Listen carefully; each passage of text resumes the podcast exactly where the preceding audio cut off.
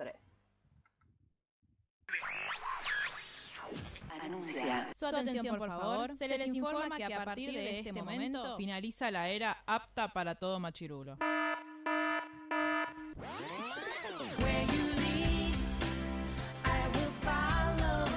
literalmente el podcast. La cultura pop con anteojos feministas. Con anteojos feministas. Con anteojos feministas. Con anteojos feministas.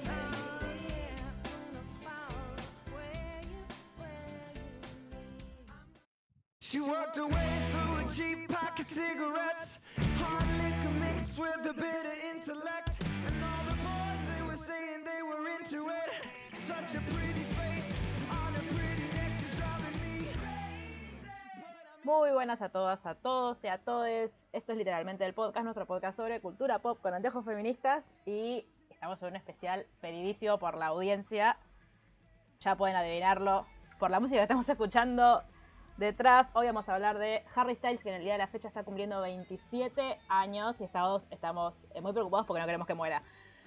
Eh, esto parecería All to Say Podcast, pero no lo es. Porque estamos esperando a Mar, que no sabemos si se durmió o si está perdida la nebulosa, pero mientras tanto estoy con Juli Maestri, que es siempre eh, la, la esclava del podcast, sabemos. Si son los Jack Antonoff de este podcast, ¿Cómo? Perdona, y no escucho porque está lloviendo. entre que está lloviendo, entre que está lloviendo y, Hola, y está Harry, y está Harry Styles de fondo, se me distrae. ¿Podríamos decir que sos la esclava acá, la Jack Antonoff de este podcast? Me gusta pensar como que estoy ahí eh, cuando se me necesita. Capaz Jack Antonoff sería eh, una camiseta que me queda demasiado grande, le tengo mucho respeto. No, no, no. Eh, Sería, sería interesante ver cómo trabaja con el susodicho del podcast, pero Sí, sí. no perdemos las esperanzas. Eh, como acabo de decir, eh, está lloviendo en este día, así que qué mejor que ponernos a charlar un poquito sobre Harry, su música, él, Sobre sus cosas tan maravillosas. quizás alguna por ahí que llame la atención. Sí, igual, pará, dato curioso. eh, Harry Styles y Jack Antonoff escribieron canciones juntos. Por eso se conocen y por eso en su momento, cuando nadie sabía quién mierda era William Bovary, cuando Taylor saca Folklore, estaba la como eh, la teoría que yo elegí creer que era... Que te la eh, creíste vos nada más, Sherry. no, mentira. Éramos en, Tik- en, en Halo, TikTok éramos un montón. Este... Este, boludo, yo estoy en ese lado de TikTok, me fascina igual, ¿eh? Cada vez que me aparecen yo estoy living. Pero, mm, Me gustaría hacerte una pregunta para empezar. a ver, qué miedo. No, digo, para, para como romper el hielo, ¿cómo Sí. conociste a Harry o cuándo fue la primera vez que escuchaste de él? Bueno, con Harry Styles es, eh, es muy gracioso, no, muy gracioso, es muy penoso en realidad.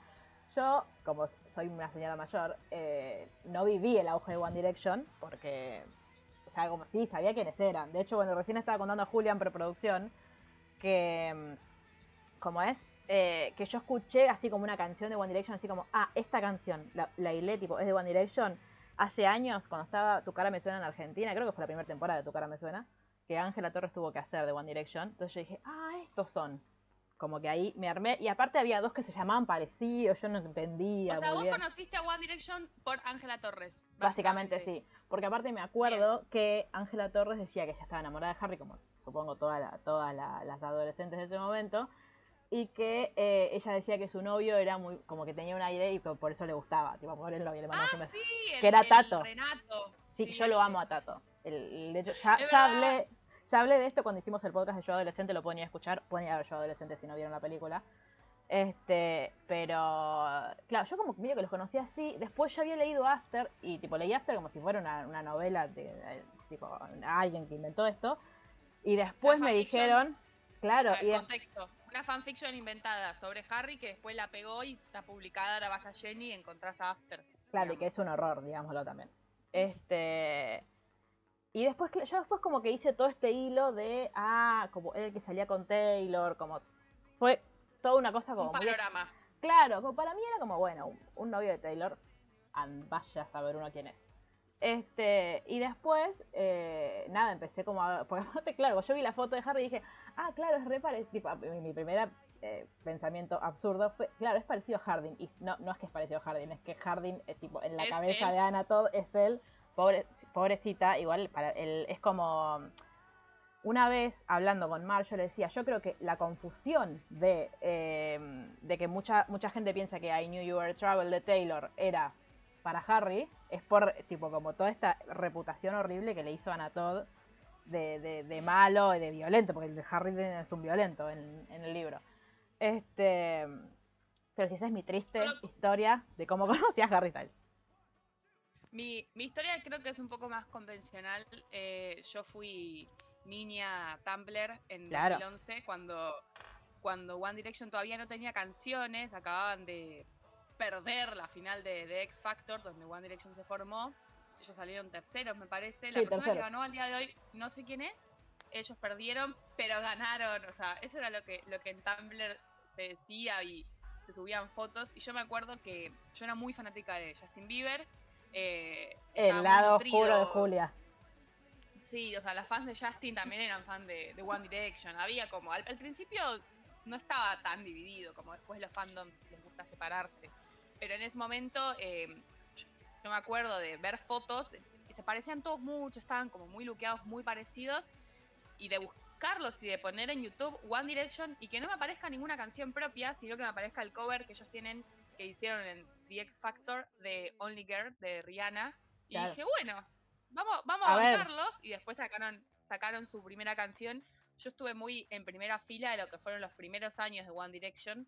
Después al final, cuando ya mm, se separaron, eh, cuando se fue Zayn, uno de los integrantes de One Direction, no, no le seguí mucho el rastro, ahí ya estaban eh, como medio, como que a mí ya mucho no me gustaban, yo estaba muy metida en Taylor ya en ese momento, demasiado. Eh, habrá sido la época mm, dorada de Taylor Swift, 1989, Red, por ahí, que, que todo el tiempo había, eh, como que había mucho material de Taylor y yo un poco One Direction le solté la mano. Pero yo algo que le dije a Sherry es que eh, Harry siempre fue el mejor de la banda. Y no lo digo eh, porque lo ame, que eso es absolutamente cierto, sino porque desde el principio se notaba que tenía la chapa de la chapa del campeón, tipo el, Sí. el, el- el líder o no solamente capaz, o sea, por las apariencias, la verdad es que los cinco son chicos como muy hegemónicos y muy carilindos. Te puede gustar más la voz de uno que de otro, pero Harry para mí es el que mejor cantaba desde siempre. Eh, y bueno, capaz algo que, que- que creo que es algo de esos primeros eh, años que quedó a lo largo de, de estos es eh, como el como, como el tratar de tratar a Harry como si fuese un niño. Hay muchas muchas fanáticas que lo tratan como si, si fuera el niño que era cuando apenas salió. Sí. Eh, y hoy en día es algo que lo siguen haciendo muchas fanáticas a pesar de que él ya tiene 27 años. Claro, señora, Bueno, tranquilícese. Igual me parece muy loco que ya tenga 11 años de carrera, porque ellos arrancaron a los 16, con, como vos decías, Muy con. Factor. Eh, yo creo que a mí lo que me pasa con Harry es que yo- primero que yo lo veo y yo igual lo, lo vi como un poco más de grande, por ahí de, de chiquitito, como más puber no era, pero primero que es muy inglés, es como to- todas su- sus facciones, todo en él es muy inglés, que yo eh, para mí eso ya es tipo, le- amamos. Pero aparte tiene esta cosa de que, viste que hay, hay como estas fotos en que es muy parecido a Jagger y tiene como toda esa onda, todo Sí. ese look de, de, de- mí tiene como una obra de estrella ya. Ya nació con eso. Y sí, para mí es el, es el, el que mejor canta de, de One Direction. Porque todo el mundo te. yo- la gente que leo que dice, no, bueno, pero Zayn, no sé qué. A mí, tipo Zayn, me cae bárbaro. Te ama- la- amamos a a. Gigi, pero claro. Pero la voz de Harry para mí es una cosa espectacular. Y, y aparte, no es eh, no sé si es un mito urbano o si es real. Tipo, no fue él el que, el que dijo, bueno, vamos a llamar One Direction. Tipo, como que bueno, propongo el nombre y Sí. queda este. Medio como que ahí ya está, como bueno, vamos por todos impregnados atrás Yo de no él. miro Glee, no miré, No, yo tampoco. no miré falta Glee, Mar. pero, pero supuestamente es algo de One Direction. Este. Eh, hablando con Sherry, cuando estábamos hablando del podcast y hablamos de, de como hablar sobre su carrera musical, yo lo que le dije es que es justo analizar a Harry Styles a partir de su carrera como solista y One Direction verlo como un proyecto que él tuvo, que es lo que lo catapultó a la fama, pero que en definitiva la esencia de Harry Styles no está en One Direction, por más de que nos duela, porque, no sé, para mí fueron muchos años de, de seguir a la banda, pero que lo comparo con lo que es Harry hoy y digo, no, no está Harry ahí en One Direction con el diario del lunes, ¿no? Lo digo. Eh, Claro. no solamente porque, porque ellos estaban muy coacheados, nivel, en ese momento nos dábamos cuenta que estaban coacheados. O sea, no era- Claro. no era que bueno, lo veo a la distancia y digo, ay, les prohibían hacer un montón de cosas porque no, no, o sea, se notaba en ese momento incluso. Eh, recordemos que, que eh, One Direction pierde The X Factor, pero eh, Simon Cow- Cowell, Cowell, no sé cómo es, Simón Vaca, eh, la acá. rata, le... Es una rata porque a cada artista que él representa le exprime hasta el último centavo. Así que, bueno, nada, es una Sí. rata. Eh, como que los apadrina y es él con su productora, con su sello, no sé muy bien la diferencia, eh, él eh, les produce todos los, creo que casi todos los discos, creo, no sé bien, eh, de, de One Direction, no sé si el último. No, el último no, Em, porque el otro día entonces- él decían como que él, él estuvo separado del último disco de One Direction y que se notaba que de hecho, bueno, ahí los chicos tuvieron un poco más de libertad creativa. Mientras tanto te hago una pausa para decir que estamos escuchando, me pongo de pie, un himno, le voy a subir el volumen para que todos disfrutemos de esto un segundo.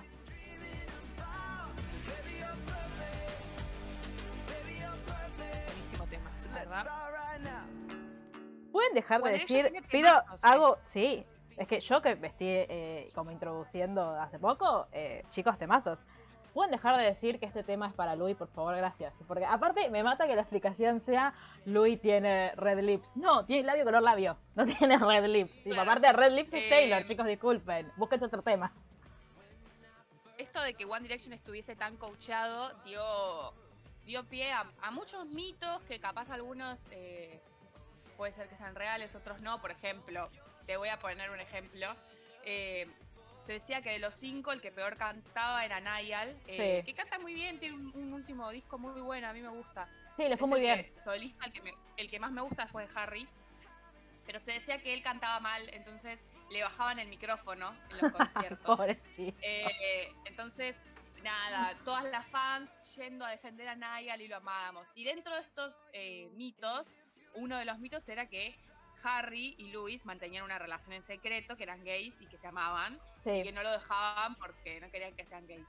claro, eh, porque era una yo, boy band, la verdad, no daba. Te voy a decir una cosa. Sí. Yo sé que Harry, que, Harry, digo, como que la, la defensa de por qué era que los ocultaban era que, bueno, no quería que pierdan fans porque querían que todas sigamos enamoradas, porque heteronormativo, etcétera. Pero Claro, decime si no hubiese sido muchísimo más tal, o sea, muchísimo más como llamar la atención, tener una boy band donde hubiese una pareja dentro. O sea, obvio. yo, yo digo, lo pienso, Claramente. Simon Cowell se hubiese subido a la ola de no, pero mirá cómo amamos el amor, que no, no reconoce el amor es el amor. Digo, Sí, hubiese sido muchísimo más llamativo para alguna persona que no sabe quién es One Direction. Eh, pero bueno, al día de hoy hay personas que, que piensan de verdad que, que- que Harry y Louis eh, son, fueron pareja. Eh, al día- eh, digo, Louis tiene un hijo, eh, Claro, está a mí pareja, lo que- también se mostró en pareja. Digo, mm, Lo que me parece súper irrespetuoso es que, es tipo, em, primero que por supuesto siempre terminan bardeando a las minas, porque es como, bueno, ¿no? Es misoginia internalizada, que son, eh, primero que era la discográfica, después ahora son ellas, que son una pantalla y que se aprovechan de ellos y que, que les pagan, como, eh, hermana, o sea, está todo bien, que, digo, el- yo, a, a mí me encantaría que, digo, me pongo de- ¿no? del otro lado, a mí me encantaría que Taylor y Harry estuviesen juntos y yo jodo todo el tiempo con eso. Pero yo no voy a salir a decir, tipo, no lo, no lo voy a putear a Joe Alwyn, pero porque no tengo 10 años. Pero digo, no, el, el, tipo, ni voy a salir a decir, no, la pasé con Joe Alwyn. Eh, no, es- es- ella sigue amando a Harry y está con él solamente porque, no sé, porque quiere, quiere estar con un inglés lindo que, tipo, cuando vos lo ves, te, te- es tan lindo que, ¿cómo, cómo es que dice Gorgeous? Es tan lindo que me duele. este y Porque en realidad sí me está está- pensando en Harry, como hermanas, como, a ver, ellos avanzaron, siguieron con su vida bárbaro. Me, me encantaría que fuesen amigos, pero culpa de ustedes no se puede. Claro, no, y porque además es esto que te decía de esta infantilización y como tratarlo como una persona inocente que no puede tomar sus propias decisiones. Digo, capaz Harry se dio unos besos con Louis, qué sé yo, chaparon, jodieron, eran adolescentes, listo, pero han demostrado los dos evidentes eh, pruebas de que no están con el otro. y Claro. gente que, no lo respeta, eso es a mí- y ya cuando hay un niño de por medio, viste, como que las cosas digo, "Mm, vamos a calmarnos. Little Eh, Freddy.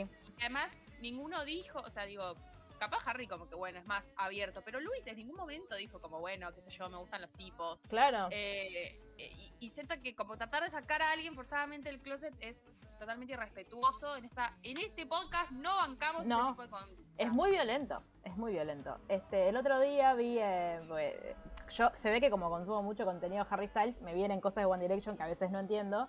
Pero el otro día me vino un vivo que hizo Liam y una de las preguntas del vivo le, eh, era, ¿vos creés que Larry es irrespetuoso? Y él dijo, sí, sí, algunas veces, digo, como hay ocasiones en las que sí. Entonces, como, vale, te lo están marcando Claro. incluso los de afuera, dejate de joder, hermana, no rompa las pelotas. Sí.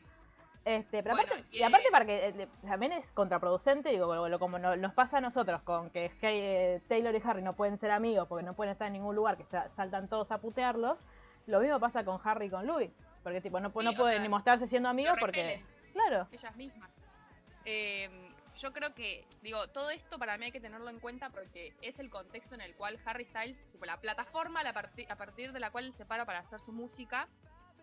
Eh, y por ejemplo, lo voy a, voy a hacer el paralelismo con Taylor porque obviamente es lo que tengo más a mano. Pero Taylor se dio la libertad durante muchos años de su juventud de decir para quién eran sus canciones, de poder jugar un poco con eso, las entrevistas, de, de animarse, de putear un poco, de mostrarse como shady. Harry no pudo.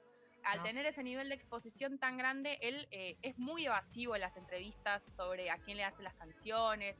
eh, no, siento que capaz ya, viste, hay una entrevista que le hizo Nick Grisham en, en una radio en donde le pregunta por Taylor y él lo automático que hace es mirar para afuera a su representante y decir, Jeffrey, tipo como, salvame, claro. porque evidentemente es algo que a él no lo pone cómodo por este nivel de exposición masivo que tú tiene desde los 16 años. eh, y también hay que sumarle que, así como a Taylor le dicen que es una, una puta por salir con muchos hombres, eh, en su momento ahora ya no.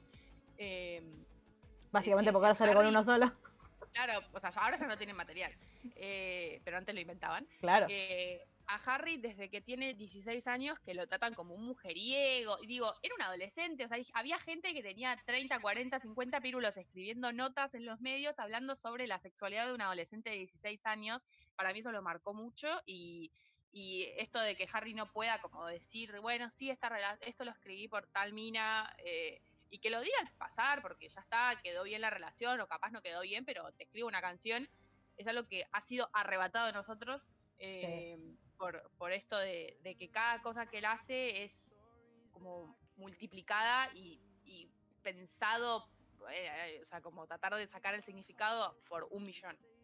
Claro, es que yo creo que, de hecho creo que en una entrevista lo dice, cuando hablamos de One Direction, eh, de- el- del fenómeno que fue en términos de que mi generación, por ejemplo, no tuvo una boy band, porque todas las que, o sea, están las que venían antes, que eran Backstreet Boys y NSYNC, después hubo, hubo como un lapsus tipo, te podría decir, bueno, acá estuvo Mambrú, pero la verdad es que no la pegó tanto.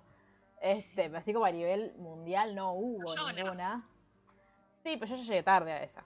Era como ya Ah, casi de la tuya. de- Este, y yo creo que los Jonas Brothers tampoco tuvieron el. Porque digo, pensemos que One Direction ni siquiera es que tuvo eh, un backup de una serie o una película de Disney, que ya es una plataforma que vos sabes que mundialmente te van a conocer, porque a donde vayas, o sea, donde vayas está Disney. Este, estos pibes salieron terceros en un concurso de, de canto que sí, que, digo, que era súper importante y que todo el mundo conocía. Pero como sí, pero que fue ¿cuánta gente todo se vuelve súper famosa a partir de eso? O sea, como que fue todo muy uno- orquestado. O sea, orquestado en el sentido de que, bueno, vamos a hacer una boy band y el Harry en un momento en una entrevista dice que, a ver, porque cuando le preguntan esto de, che, bueno, pero ustedes no no, no tenían, no, no eran parte del proceso creativo de One Direction. Y dice, pero teníamos 16 Ujú. años.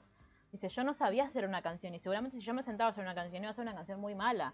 Entonces cuando nos dijeron, che, ac- acá tienen un equipo que va a ser, se va a ser encargado de decir, bueno, vamos a cantar esto, es- la canción es así, qué sé yo, y todos dijimos, bueno, sí está bien, porque tenía 16 años. Digo, no digo que una persona de 16 años, porque digo, pa- para muestras Taylor Swift, no pueda escribir una canción y una canción que sea buena. Ellos no se sentían preparados, aparte ellos, tipo esto, como fueron a un programa No y- estaban. Claro, y a mí hay algo que me da mucha ternura, que es que en, en una entrevista a Harry le preguntaron, ¿cuál, cuál es tu último recuerdo nítido antes de- del boom de One Direction? Como, ¿qué, ¿qué es lo último así como de normalidad que recordás? Y dice que una de las cosas que, como que él recuerda dos cosas. La primera, lo amo porque es tipo un asado, porque dice que no, fue un cumpleaños que yo todavía dice como que no tenía mucha plata, entonces como que fue en su casa y, eh, dice, viste, son esos cumpleaños de, bueno, yo compro unas salchichas para poner en la parrilla, vos trae la bebida y alguien más trae papitas y qué sé yo, con unos amigos. Y después ya cuando había, había terminado The X Factor, estaban en la casa del padrastro de, Harry en Londres y dice que estaban como que alguien había sacado una foto y que esa foto iba a salir en el diario. Entonces estaban todos tipo, boludo, vamos a salir en el diario. Y fueron los cinco a la esquina de la casa del padrastro a comprar el diario.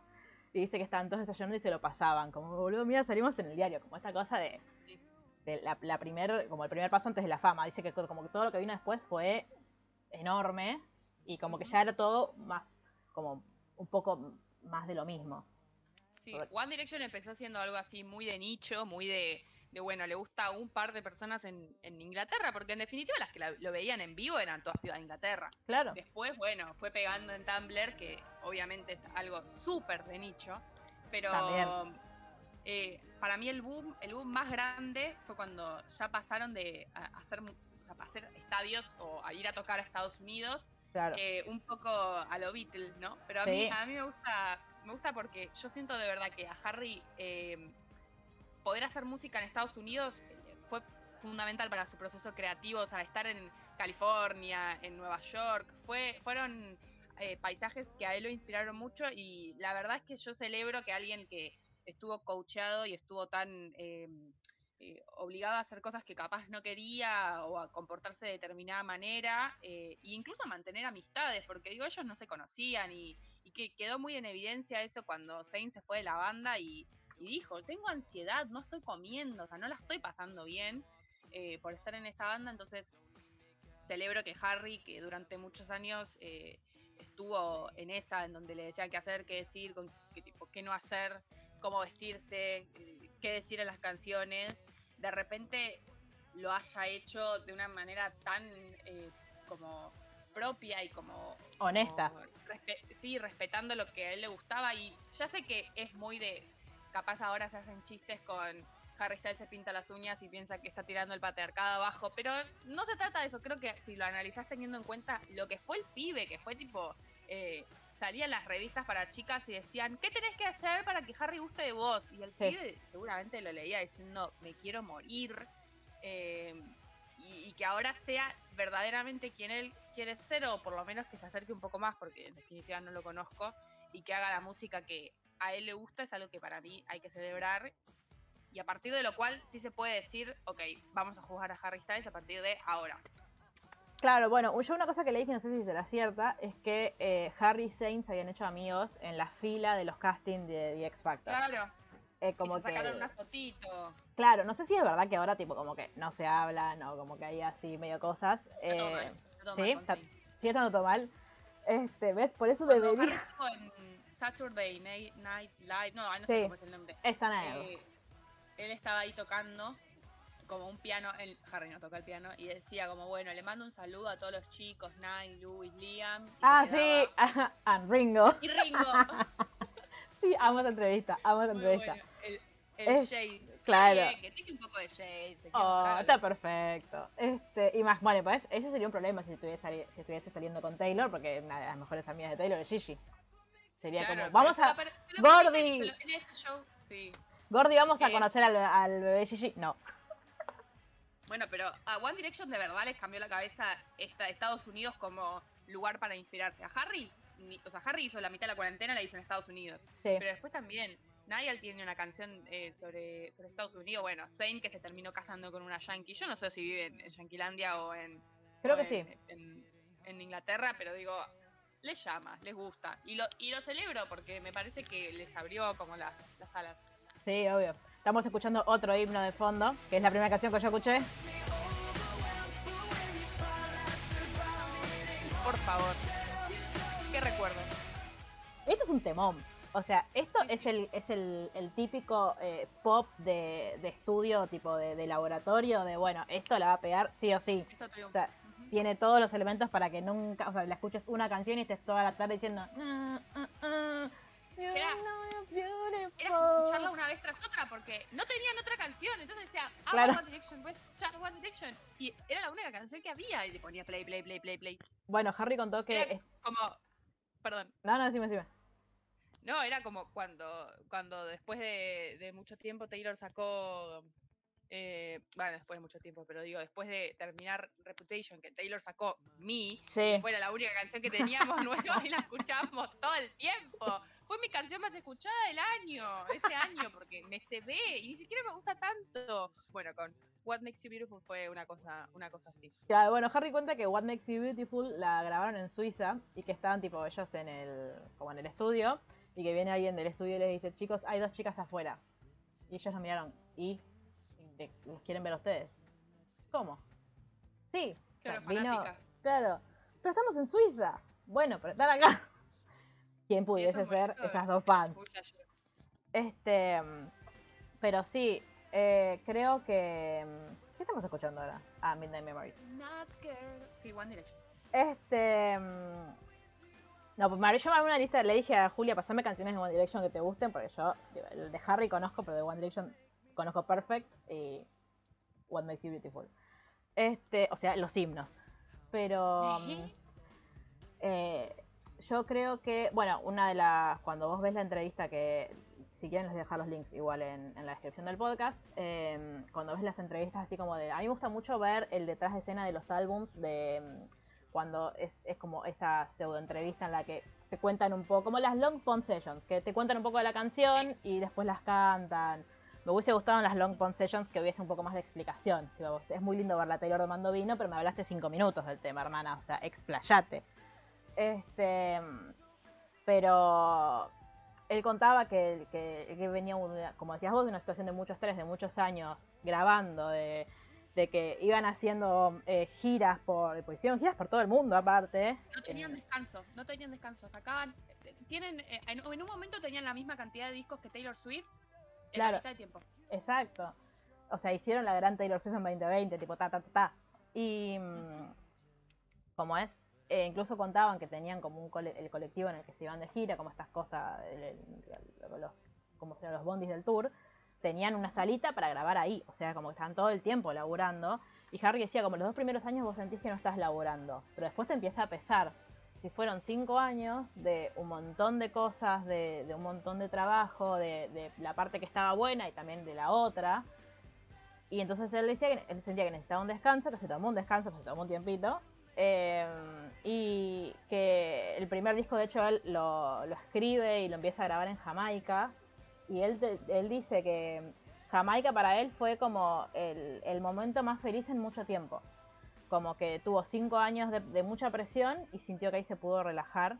Y mm, como es, y hay una frase que me gusta mucho porque, bueno, hablaba por supuesto de la privacidad, de que nadie sabía que está en Jamaica, entonces, y él como que se debe haber metido en una casita, como hizo ahora cuando grabó mm, eh, nada. Line, claro. Este, y es muy divertida, yo amo su anécdota de cómo conoció a Mitch, que es su guitarrista. Toda la banda de Harry me parece maravillosa, primero porque eh, hay paridad en la Muy banda.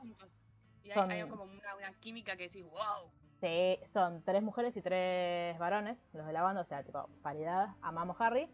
Ahora acá ya estamos escuchando eh, eh, Meet Me in. Hallway, de El Solista. Este, entonces decía como que ahora eh, voy a dejar que el trabajo sea el que comunique. Que es un poco también lo que dijo hace poco en- cuando estaba haciendo las- la rueda de prensa de Fine Line antes de- del COVID.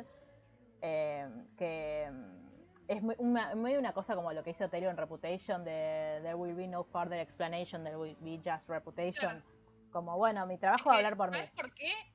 Para mí es la diferencia clave. An- o sea, cuando estaba en One Direction, claramente el trabajo no hablaba por él porque se lo hacían otros y porque de verdad él no estaba calificado. Algo que es súper destacable es que Harry Styles se formó, pero de verdad, eh, como artista, no solamente como cantante. Porque a lo largo de, de- cuando, cuando ya estaba terminando One Direction, eh, Niall, el rubiecito de la banda, le enseñó a tocar la guitarra. Y Harry siguió tocando la guitarra y se armó, o sea, dijo, che, me gusta la música, quiero aprender a tocar un instrumento. Y ahora toca la guitarra. Digo, Claro. no se quedó solamente en ser un- una cara linda que canta bien, sino que dijo, eh, esto que es capaz súper desafiante o que es difícil como aprender a tocar un instrumento, lo quiero hacer. Y eso es algo que se ve súper reflejado en sus discos de solista. eh, por eso es que no hace falta como, bueno, como esto que vos decís, o sea, como que ahora sí su trabajo habla por él porque es un laburo en el que él eh, como que laburó. eh, Claro. no es que lo hicieron otros. Sherry, haceme un clip con esto que voy a decir, ¿eh? atención. A ver, a ver qué Me miedo. da mu- No, no. Me da mucha pena por la gente que no escucha Harry Styles porque piensa que porque salió de una boy band eh, no canta bien o su música es una mierda. Se están perdiendo de mucho. Así que vayan a escuchar a Harry Styles. Pero escuchame una cosa, primero son unos snobs de mierda, acá no los queremos, váyanse. Pero, digo, al margen de eso, el- la música que hace Harry Styles, primero que yo siento que, ayer justo lo pensaba, eh, preparando el, el podcast, yo siento que son dos discos que dicen dos cosas muy distintas de él. Y de hecho leí una, una review que habían hecho de, de Harry Styles, tipo el, el- debut álbum, vamos a decirle, porque eh, odio que le do, tipo, Ha- eh, Harry Le Taylor, el mismo nombre. eh, eh, basta. O- No sé, después le hubiesen puesto álbum 1 y creo que hubiese sido Sí. mejor. Volumen 1. Digamos Claro. de debut. Claro, debut, como, como debut de Taylor. Este, mm, que decían en el- su primer trabajo discográfico, Harry Styles le rindió homenaje a sus héroes. Y yo creo que es tal cual, que vos escuchás el sonido del, del álbum debut. Primero que es un rock muy inglés, que a mí me fascina.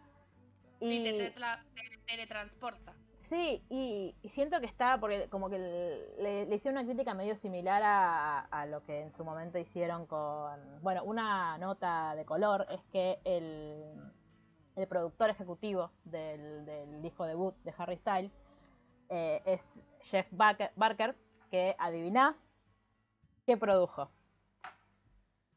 Eh, Red. Algo que me gusta. Ah, Red by Taylor Swift.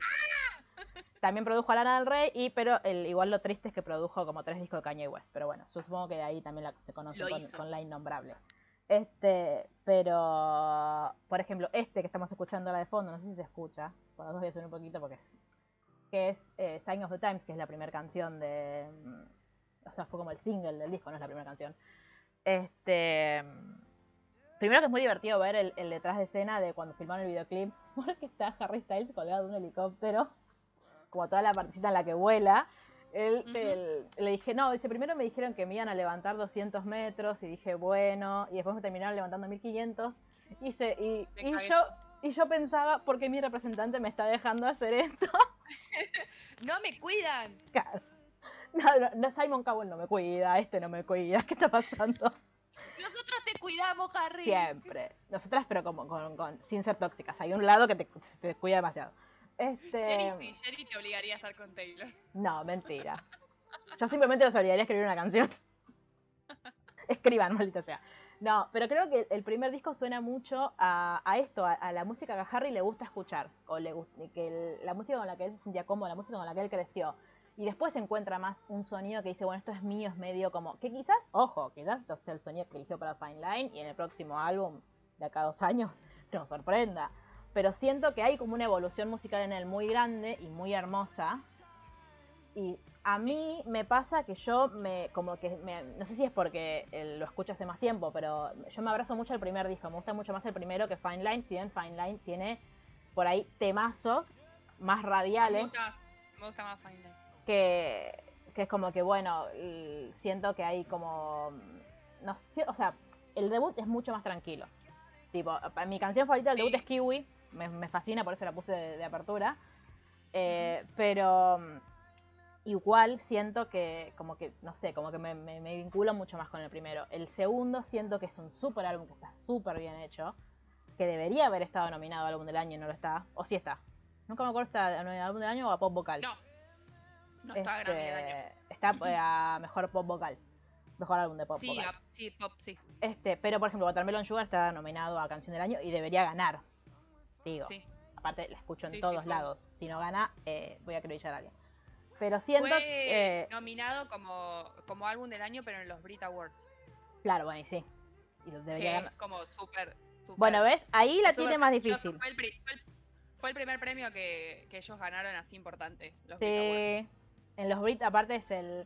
Pero eso, yo eso es una cosa que no comprendo porque eh, en, los Brit, en los Brit Awards, voy a hablar de Taylor Swift también.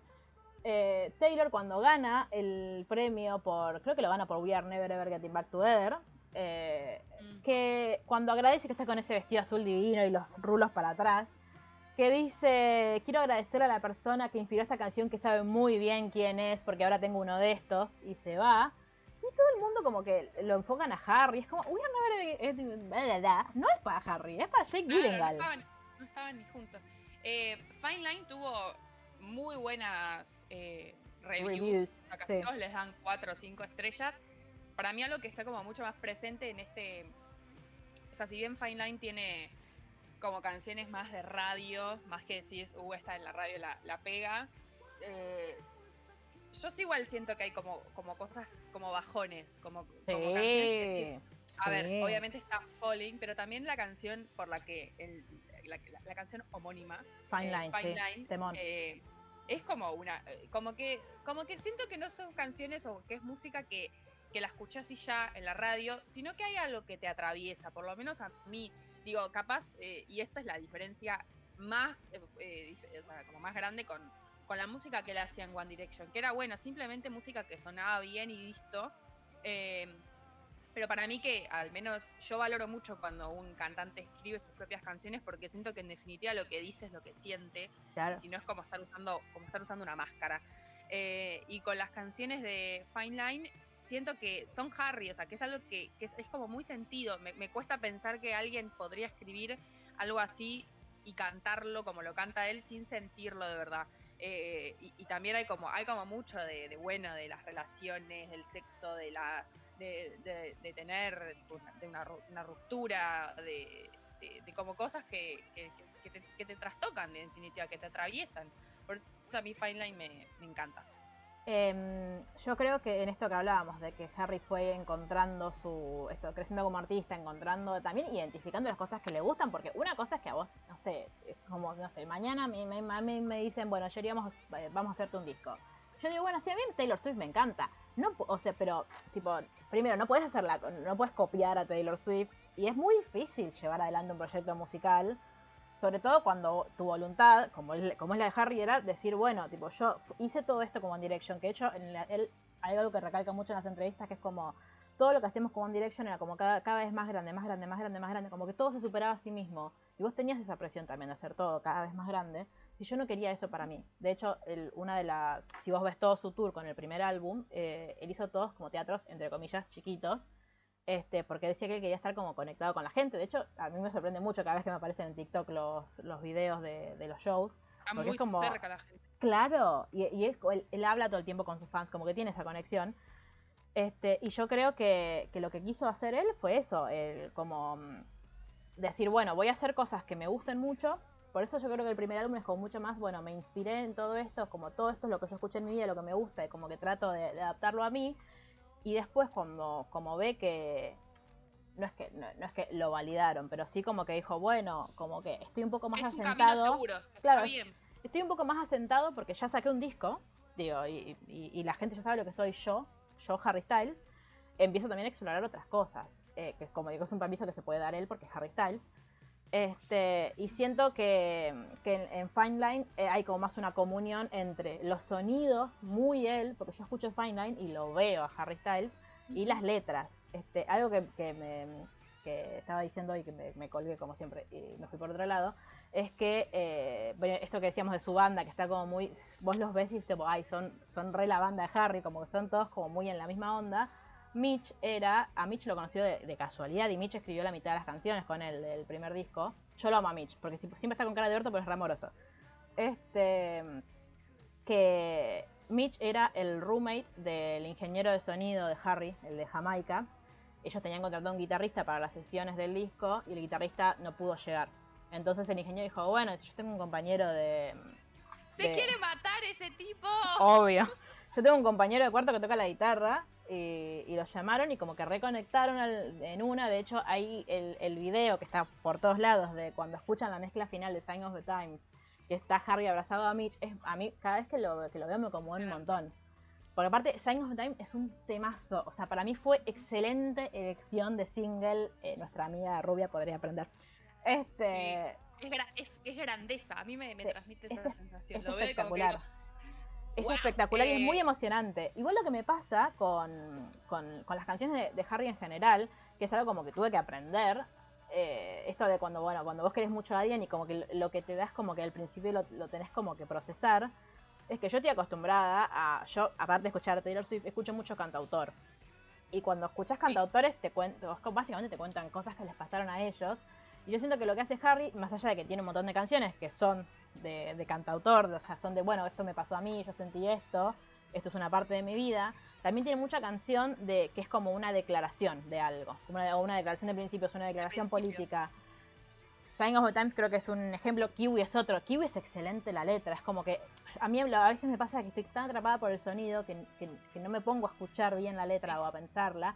Y es espectacular, o sea, habla de, de una mina que está embarazada y te dice, este, este, este, a hacer lo que yo quiero. O sea, si lo quiero abortar, lo voy a abortar, si lo quiero tener, lo voy a tener. No es, no es asunto tuyo. Es espectacular. Este... Esto, de, esto de que, de que la, la diferencia de sonidos de entre, entre el primer disco debut y Fine Line, eh, ah, justo estábamos hablando antes de, de lo importante que fue Estados Unidos para Harry eh, a nivel creativo.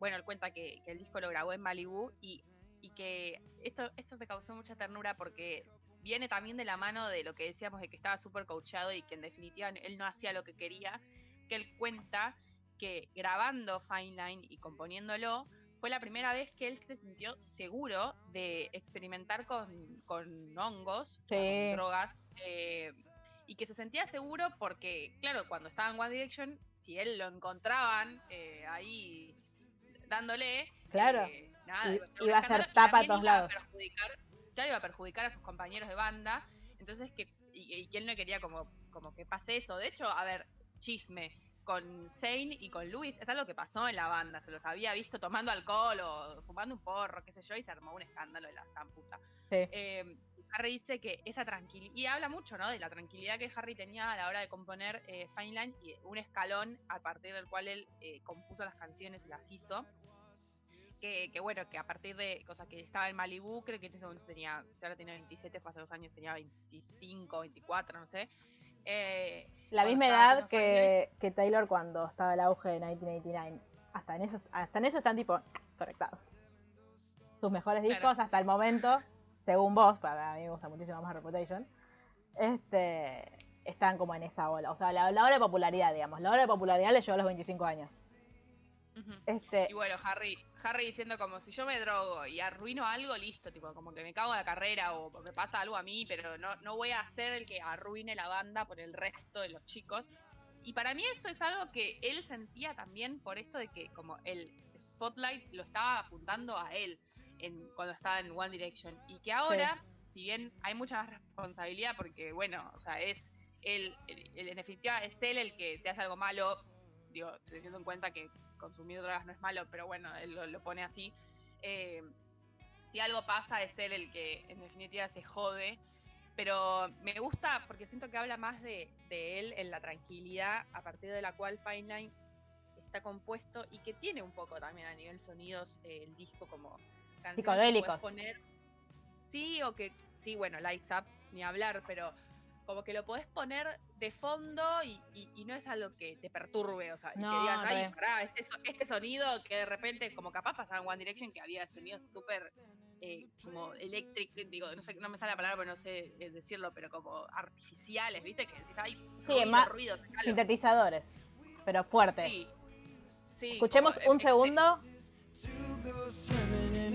To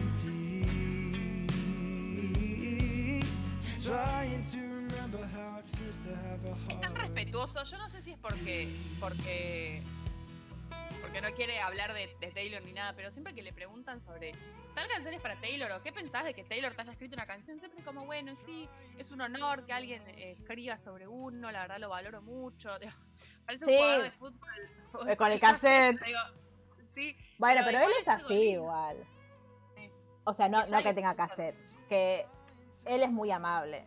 Eh, y yo siento que, que con lo que decías de primero lo, lo de que se animó a, decir, bueno, sí, la verdad que estuve consumiendo para, eh, para hacer este disco. Él cuenta, como que me parece súper interesante, y la, la posición desde la que lo cuenta, porque él dice, eh, yo estuve, experimenté con hongos para, para escribir eh, Fine Line, pero dice, no lo tomé como algo de para evadir la realidad o para decir, bueno, quiero escaparme de esto. No es una forma de escapismo, dice, porque eso no está bueno. Dice, como que eh, habla de, bueno, pa- para eso tipo, hay que ir a terapia. Eh, sino dice que yo lo hice eh, como... Claro, no te dice- lleva a ningún lado. Claro, dice, es, fue mucho más de, de- de autoexploración y de como buscando eh, más la creatividad, como con esa intención. Eh, entonces, como no es tipo, ah, que estoy acá. A mí hay algo que, que me resulta muy eh, como flashero de Harry Styles, que es que físicamente, como co- co- corporalmente, él tiene todas las características de decir, tipo, este es un rockero reventado, tipo, tatuajes, el, pe- ya tiene entradas en el pelo que parece Mick Jagger, como... eh, y él es tan como un osito cariñoso después cuando los conoces, cuando lo escuchás hablar, como tipo te dice hi, es como... Había algo que tiene un tic en las entrevistas de cada vez que le preguntan algo, siento que él- le debe haber quedado esto de, bueno, voy a pensar lo que voy a decir, que vos le preguntas algo y hace... "Mm", y después responde, este, Sí. pero estaba hablando A de eso. qué mierda digo para no cagarla. Claro, eh, y por ejemplo en esta entrevista de mm, que es ex- dura una hora 45, pero es excelente. Si la pueden ver y escuchar, escúchenla porque es maravillosa. Cuando le dicen, eh, ¿qué pasa cuando.? Porque obviamente tuvieron toda la entrevista hablando de, mm, de, de- de componer y del disco, porque era la, la rueda de prensa del disco.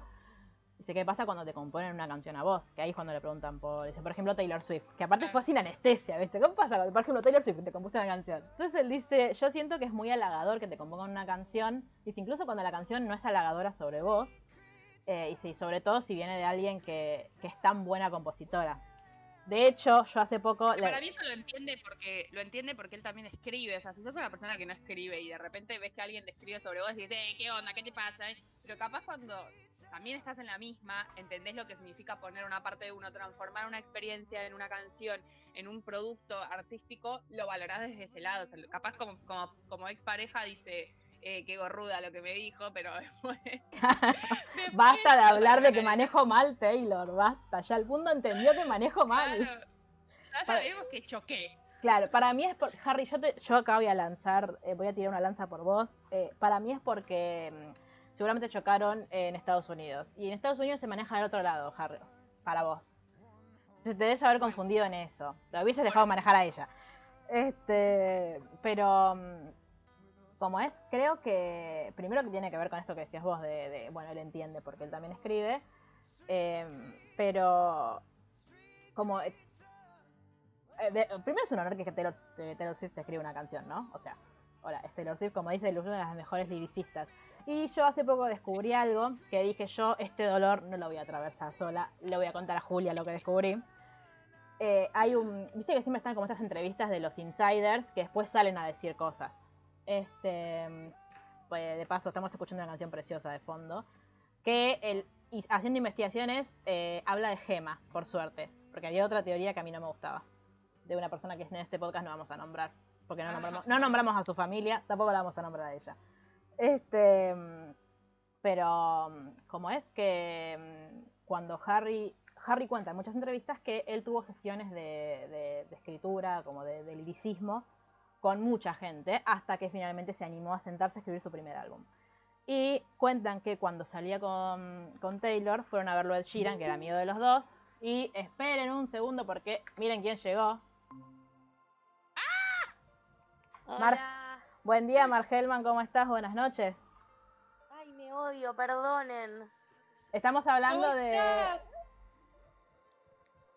Estoy, eh, aparte de odiándome bien, no sé qué me pasó, chicas. Pasé una noche muy mala, muy mala. ¿Vieron que cuando hasta las 6 de la mañana no te dormís? Sí. Y es tipo, como dice Chandler en Friends, que es como, bueno, si me duermo ahora, duermo dos horas. Si me duermo ahora, duermo una hora y media. Si me duermo ahora...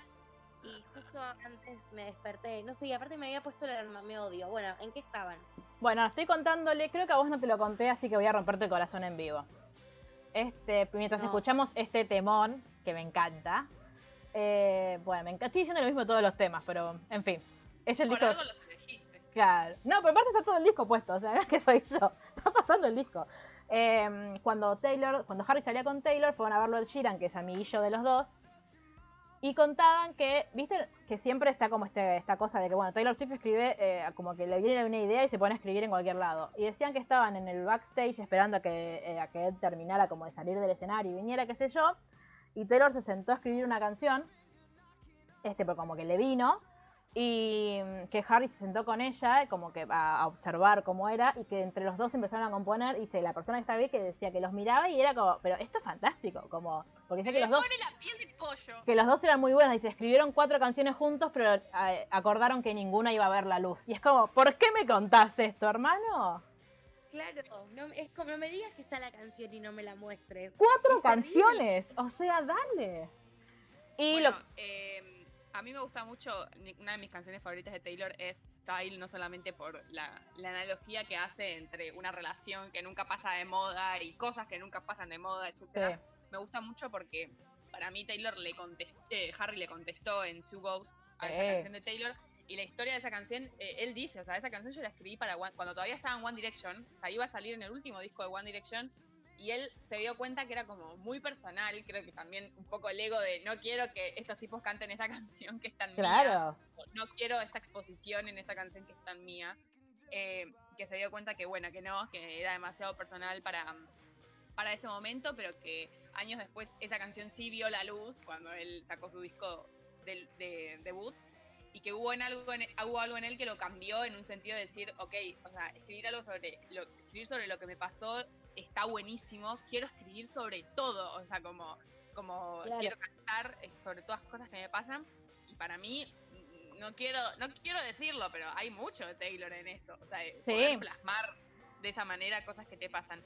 Eh, y a- Sí. había- en un momento él decía algo de, de como que le gustaba ver todas sus canciones y decir, ah, como mis, mis pichoncitos, qué lindo. Mis qué lindo bebés. me pasó esto". Sí. Eh, mucho de defender como ese, lo que decimos siempre que, que hablamos sobre Taylor, ¿no? Ese, esa cuestión de por qué eh, cuando un hombre agarra sus experiencias amorosas pasadas y las pone en canciones es algo aceptable y Taylor eh, escribe, que igual esta es una denominación de One Direction, las, li- las Little Breakup Songs. O sea, ¿por qué Harry puede tener sus Little Breakup Songs? Sí, no, y aparte que mm, cuando Taylor dice, ay, si una mujer cuenta cosas que le pasaron en una relación o hace una canción sobre un ex, está compartiendo demasiado, está tipo oversharing. Y el resto, tipo, Ed Sheeran, ay, qué sensible que es, habla de amor, pero andate a cagar, o sea. Em, pero, bueno, yo creo que Taylor Swift hizo, yo creo que hay algo entre ellos dos que ella lo habla mucho, más allá de lo romántico, de que ellos conectaron mucho porque en el fondo son muy parecidos. Como en. A mí lo que me pasa cuando, los- cuando escucho entrevistas de Taylor, cuando escucho entrevistas de Harry, primero que los dos me dan mucha paz y tienen una adicción maravillosa, entonces les entendés todo. Amo. Esto debe ser parte del coacheo de One Direction, igual. De, en, el caso de Harry, de chicos hablen bien, como que, que su inglés se entienda. Este. Pero cuando hablan de, de la música o cuando hablan de, de componer temas, yo siento que, que parten de, lo- de los mismos lugares y como que tienen el mismo respeto por lo que hacen. De hecho, para mí, el, Taylor es la persona que mejor lo describe. Bien, no, no- no mucha gente escribió sobre Harry Styles en sus canciones, pero el aparte ¿Podrán? No, mentira. Por supuesto que no podrán, nunca. Este, pero por ejemplo, eh, cuando Taylor dice, Styles es una de mis canciones favoritas, pero porque dice, eh, primero, tienes la mirada de ensueño de James Dean. O sea, primero, sí. Segundo, ¿Cómo? Pero me, Sí, me pasa eso sí. de cómo haces para. O sea, que lo, lo estabas mirando un día y dijiste, tenés la mirada del sueño de James. Lo voy a anotar. Este, o esto de. de- El claro, como esto de, de Harry tiene todo el tiempo el pelo para atrás. Como estas cosas de, de la cotidianeidad, de, de que uno dice, ah, sí, pero Taylor tiene la capacidad de ponerlo en una canción y de hacerlo. Y siento que Harry con otro montón de cosas lo hace. Como no, con las, no necesariamente con las canciones, con las canciones que escribió Taylor, pero sí con como de agarrar cositas y de ponerlas en las canciones y que de hecho una de, de mis profesoras de poesía de, de este año lo que nos dijo fue eh, la poesía está en lo específico, está en lo chiquitito, en eso que vos decís, esto es así. La poesía no está en lo genérico, eso no es poesía. La poesía está, la belleza de la poesía está en, en- en- en hablar de esto puntual, en la puntualidad de las cosas, que es lo que hace Taylor y que es lo que hace Harry muchas veces como de, es muy específico lo que me están contando y me lo estás contando hermosamente. Obviamente podrán, claro que no, no los mortales no podemos, pero siento que, que tienen esa conexión entre ellos, que yo los escucho hablar escucho sus canciones y digo, ¿y cómo nos iban a enamorar? Claro que sí. Lástima que duró tan poco. Eh, De hecho, en, en esto que hablas de lo específico, o sea, es, es de color, ¿no? Pero digo, hay, hay una canción que, que no me acuerdo ahora cuál era porque estaba como el mito, que después Harry lo confirmó, no lo confirmó, que habla de, de que se está masturbando en una, en una habitación de hotel, no me acuerdo cuál era, que él dice como, bueno, estoy en una habitación de hotel y me voy a tocar, o algo así, o algo Sí. así, o sea, como... eh, no me acuerdo, pero digo, está buenísimo que el chabón de repente se anime a escribir sobre eso, teniendo en cuenta que cuando, era- cuando era más chico le hacían cantar canciones sobre, ay, sí, fuimos a la plaza a pasear y nos amamos. Claro, él totalmente. Claro. solista y dice, estoy acá pajeando tranca. Este, Y, tien- y para mí tienen algo como también en común ellos dos respecto a su relación con su carrera, ¿no? Como que vos ves entrevistas de Harry desde re chiquitito, y, o sea, de re chiquitito cuando entró a The X Factor, y él está como, bueno, voy a ser famoso, bueno, voy a ser famoso, bueno, voy a ser famoso. Y Taylor es, hi, I'm Taylor, hi, I'm Taylor. Es como esa cuestión, digo, me parece que, que quizás hay, hay artistas que ocultan un poco más al principio ese deseo de como pegarla, ¿no? sí, Eh, como que está mal visto que, que la quieran pegar, como, no, ¿cómo vas a, cómo vas a llevar tu- tus álbumes a radios y contar que eso es parte de la experiencia de ser músico? No, músico tiene que ser eh, a Star is Actúa casual. Claro, estaba cantando en un karaoke, me vio una gente y de repente pegué contrato con una discográfica. O sea, está como muy romantizado que sea eso. Y me parece que tanto Harry como, como Taylor es como que sus orígenes es- y, y me parece que se enorgu- o sea, que lo cuentan y lo hacen parte de su historia todo el tiempo. Harry dice todo el tiempo que él iba a hacer lo que tuviera que hacer para ser famoso porque él quería compartir su música con el mundo. Y Taylor, bueno, también, obviamente. claro, es que es como el- la tendencia esta de TikTok. Estoy hablando mucho de TikTok hoy, siento que tengo 15 años. Como esta Amo tendencia TikTok, que hay amo TikTok, reivindicación a TikTok. con la... Claro, a ir a otra. Yo estoy, en, yo estoy en la segunda vuelta de mis 15 años, disculpen. Así que yo, para mí, entro bárbaro en esto. Pero vieron que está como esta cosa de con la canción de Lana del Rey de el I'm the main character, como de que ay, estoy acá y me, me escondo porque soy el personaje principal. Ah, estoy- no sabía que había salido de ella, lo reví, pero no sabía que era una canción. es de una canción Lana. de, de Lana del Rey. Y mm, ¿cómo es? Eh, como está esto de como que el- lo- los artistas son así como que ay no yo hago arte y quiero como ser eso es, es- es de snob tipo el hago arte y no quiero que nadie lo conozca solo quiero que lo entienda la gente que me entiende a mí que es como no hermano el, el arte tiene que ser democrático el arte tiene que llegarle a todo el mundo como está buenísimo eso no que vos lo hagas tipo ah que nadie que nadie lo vea que nadie lo entienda tipo no vos a bancala No, claro, y no está mal que tu objetivo cuando haces música en una primera instancia sea pegarla, digo, no hay, no hay nada malo con eso, o sea, yo creo que los orígenes de Taylor son un poco, digo, escuchándolos de la perspectiva de hoy, me gusta más escucharlos que los orígenes de Harry, claro. eh, honestamente, pero, Sí. eh, pero también es cierto que Harry como que dijo que él la iba a pegar y me parece que lo que hizo una vez que la pegó también es súper interesante. Entonces imagínense si él como no lo aceptaron de entrada o en The X Factor le dijeron, bueno, no, vas a cantar en este grupo, te vamos a escribir todas las canciones, te vamos a arreglar la imagen y vas a hacer todo lo que digamos.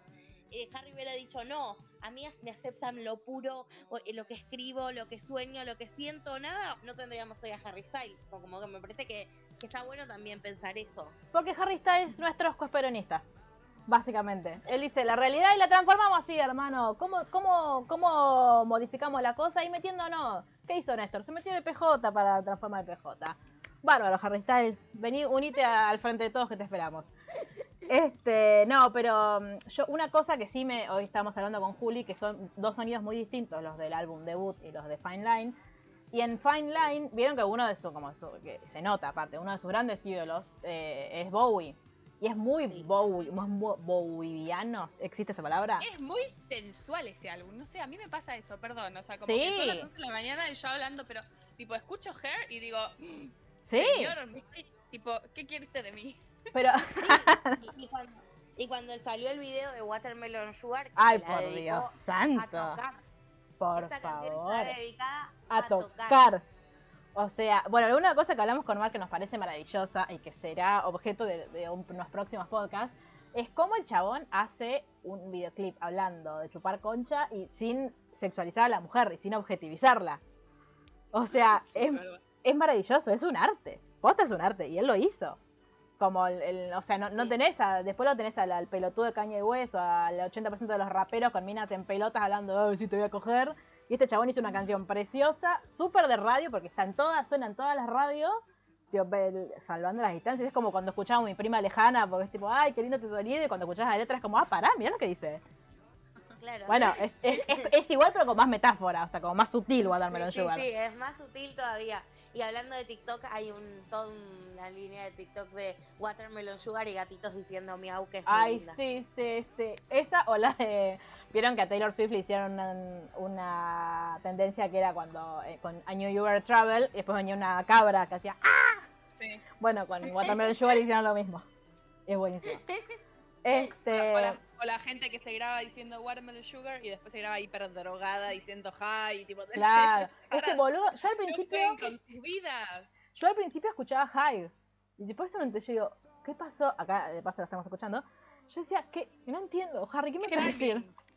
Sí, bueno, ¿qué le- otra, otra gran pregunta que se le hicieron en una entrevista y yo no la supo responder, porque dice, la verdad, no sé, no lo había pensado, es ¿qué tiene Harry Styles con las frutas y con los... Bueno, la, la sandía es un cítrico. ¿Con la fruta y qué? La, Con la- los cítricos, no sé si es un Ah. cítrico. la sandía es un cítrico, no, ¿no? No. ¿Qué es? Una No. fruta de agua. Bueno, tipo, Mm, kiwi, watermelon sugar. ¿Qué pasa, Harry, con las frutas? porque puede... Espero que le pase lo mismo que, que le pasa a Timothy Chalamet en Call Me By Your Name. Acá, No. acá. Yo sí. Para, Pero eh, escúchame. Estamos diciendo que grabó el primer disco en Jamaica y que el segundo lo grabó en Malibu. Está súper en la playa el tipo, está rodeado de frutas. Así que bueno, capaz hay algo de eso, una cosa ahí medio tropical que, que le toca el cuerpo. Como- no como en Call Me By Your Name. aparte, para, en Call, no By- en Call Me By Your Name no es donde está el caníbal. Sí, Sí, pero, pero hay una escena con un durazno un poco. Sí, sí, sí, sí, sí. Como, darle amor a un durazno. Bueno, que en un momento había, había memes eh, peleando entre el durazno de mm, Call Me By Your Name y el durazno de Parasite. Estaban ahí como... Había, había guerra de memes. Este... mm, bueno. Bueno, otro dato que voy a tirar, que yo digo, Harry Styles y yo somos la misma persona, probablemente en otra vida sí. Uno de los, produ- uno de los productores ejecutivos de Fine Line es Tyler Johnson. ¿Qué otro disco produjo Tyler Johnson antes de producir con Harry Styles? Julia, No vos me lo digas, sabés. No me digas. No sé, 1989, no tengo idea, no sé los nombres de los Dije yo, no vos. No lo- Que Es la misma persona que yo, no que vos. Ah, ¿Red? Exactamente. Reputation. No, Red. Ah. Produjo Red. Este, y después el otro productor ejecutivo es Kid Harpon, que le produjo a Florence and the Machine. Y bueno, Shawn Mendes, pero who cares, Shawn Mendes. Este, pero digo, ¿no? Son como estas dos cosas de. Siento que tiene que es como muy pop, porque de hecho eh, Taylor cuando hace Red eh, junta a Max Martin, que es el productor pop de los Estados Unidos, el que produjo todos los discos a Britney, eh, con este otro señor, con Tyler Johnson y con el otro que nunca me sale el nombre porque es muy complejo. Eh, y yo siento que Harry dijo. Shellback, ese. Eh, ¿Cómo es? Eh, Harry, de hecho, en las entrevistas dice: Yo quería en este disco como que la promoción fuera o distinta, fuera por otro lado. Y yo dije: Bueno, tenemos que hacer canciones que sean más amigables a la radio. Como que en el primer disco no tenía tantas canciones que fuesen, que ellos pudiesen promocionar a, a single con, ra- con la radio. Entonces hace, en- aparte que este disco tiene muchas canciones mucho más movidas, tipo Golden, que ya la escuchamos, Adore You, em, eh, Sugar, Watermelon Sugar. Lights Up, este, bueno, Lights Up, la campaña de Lights Up estuvo muy bien hecha, porque fue tipo, fue, el- este fue el primer single de, de Fine Line, y Sí. apareció todo Londres con unos pósters que decían, ¿sabes quién sos? Y, a- y firmaba TPWK, que es Street People with Kindness, que es como la frase de Styles, porque es, es su fundación, Mar, ¿no? ¿Me habías contado vos una vez? Sí, O algo así. eh, o no o su, sí, su frase de, de cabecera. Que Eh. bueno, ahora de hecho está en la canción que la baila con La Phoebe maravillosa. Esa sí. ese maravilloso video. Yo no sabía que necesitaba que ellos dos eh, hicieran algo juntos hasta que vi ese video. Ellos son la misma persona. Sí, mal. Bueno, hoy te- tenemos más, más invitados felinos. El mío ya Sí. se fue, no sé dónde estará. Ah, está durmiendo. Qué bien. ¿Quién Un pudiera? podcast feminista con gatitos. Sí. Muy. Este, y entonces siento como que hay una mixtura entre eso, entre como bueno, lo alternativo y lo por ahí lo más eh, de esto que hablamos hoy de sintetizadores, y tiene muchos beats del, del pop, de hay, hay- en este, este disco siento que es muy de, de hecho cuando él lo vendió que dijo, este disco habla sobre tener sexo y estar triste, yo dije, bueno, o sea, de- vamos a, vamos a, no sé, va a ser un, un- un track 5 atrás del otro, más no. Este, No, no. Es, es muy... ahí juegan mucho los sonidos, o sea, no es solamente la- lo que dicen las letras, sino que también es cómo él elige decirlo. Eh, entonces, nada, ahí, ahí es donde se ven como todas sus inspiraciones eh, musicales. Claro, bueno, y él dice que él usa este disco y usa, está usando su, como su carrera de solista para repensar el éxito, como de decir esto que hablábamos hoy, de que bueno, con One Direction todo era cada vez más grande, y ahora él siente como que tuvo que, bueno, a ver, ¿qué es, es exitoso para mí? Por eso también era como, bueno, yo no, no quiero hacer los grandes, eh, los grandes recitales, tipo, no quiero hacer los, el Stadium Tour como hizo Taylor, quiero hacer el, como shows más chiquitos, shows como mucho más íntimos.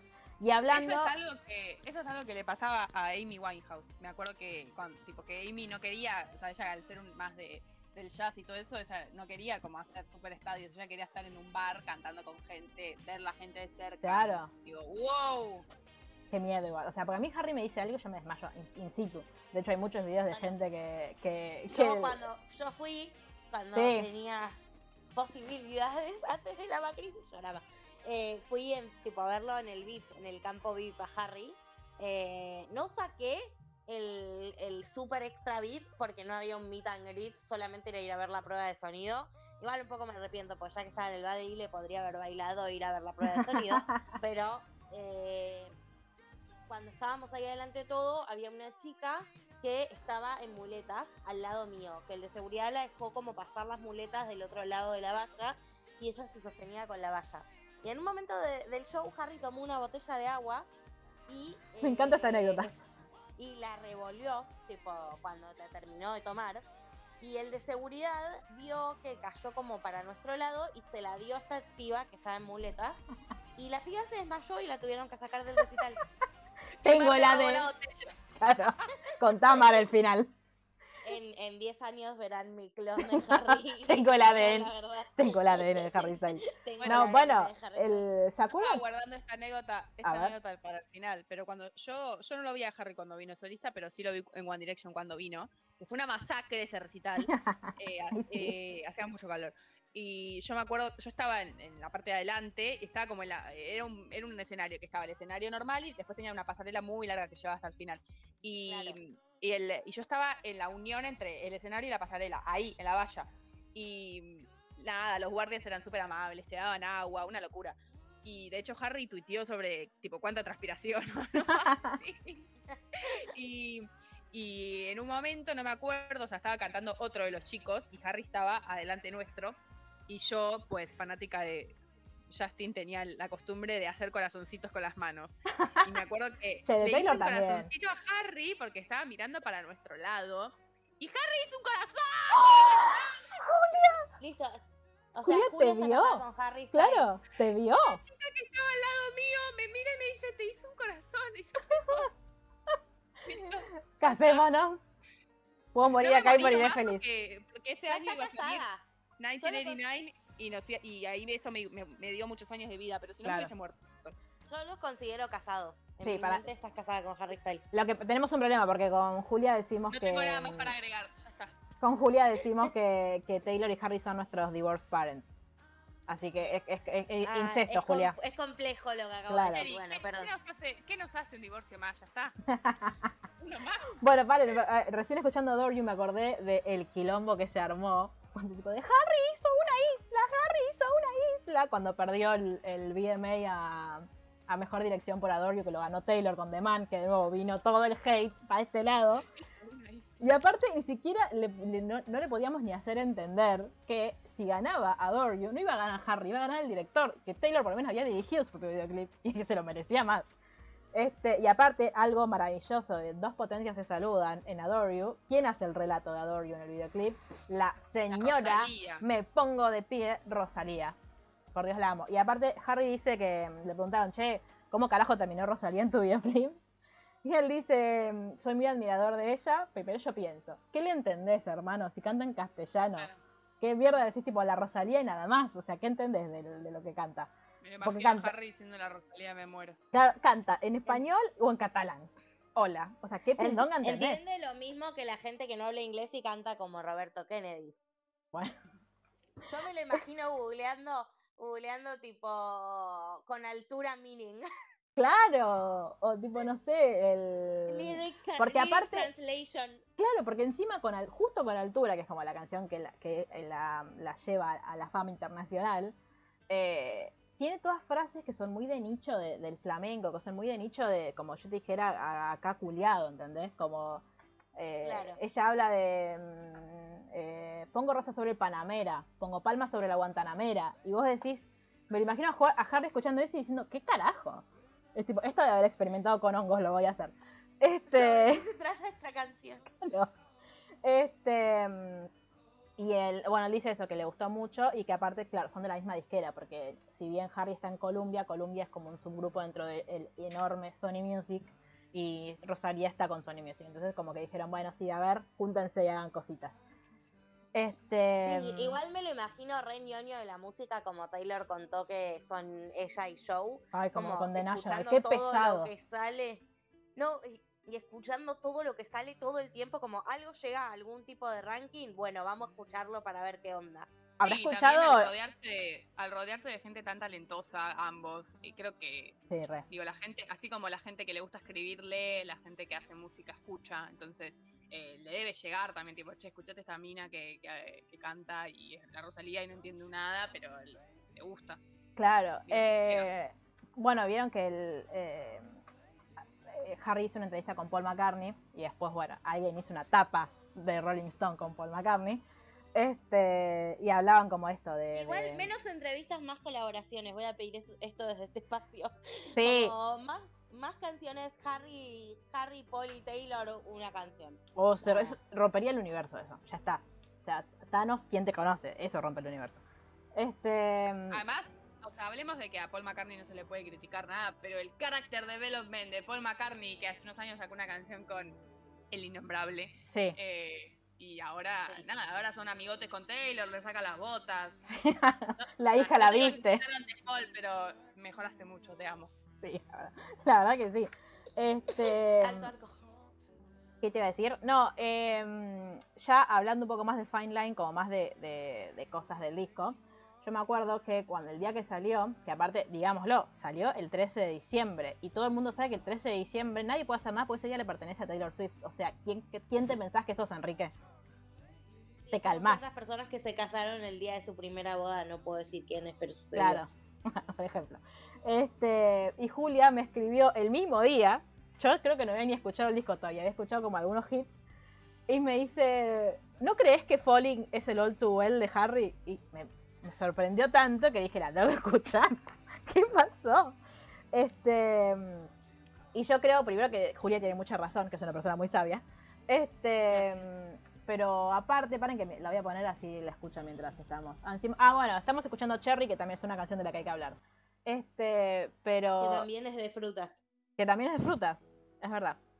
Este. Es como, o sea, mi vida básicamente se resume a que todo yo lo explico con analogías a Taylor Swift y esta no va a ser la excepción, pero así como Taylor todo el tiempo hace referencias a las 2 de la mañana y el color azul, es Harry con las frutas. Sí, con el color azul me tiene podrida igual, porque la- la- el, el 2 AM como que me siento que es mejor.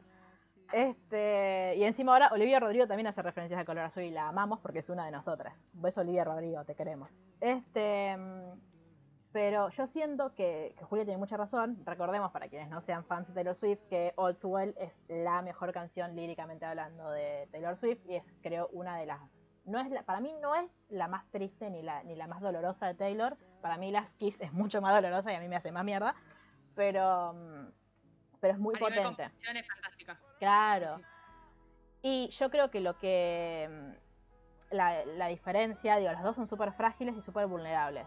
Pero lo de Harry es más una cosa de, de- de desnudarse y de autodescubrimiento, de, de dudar de sí mismo, como que es mucho más de, personal en el sentido de que está hablando de sí mismo.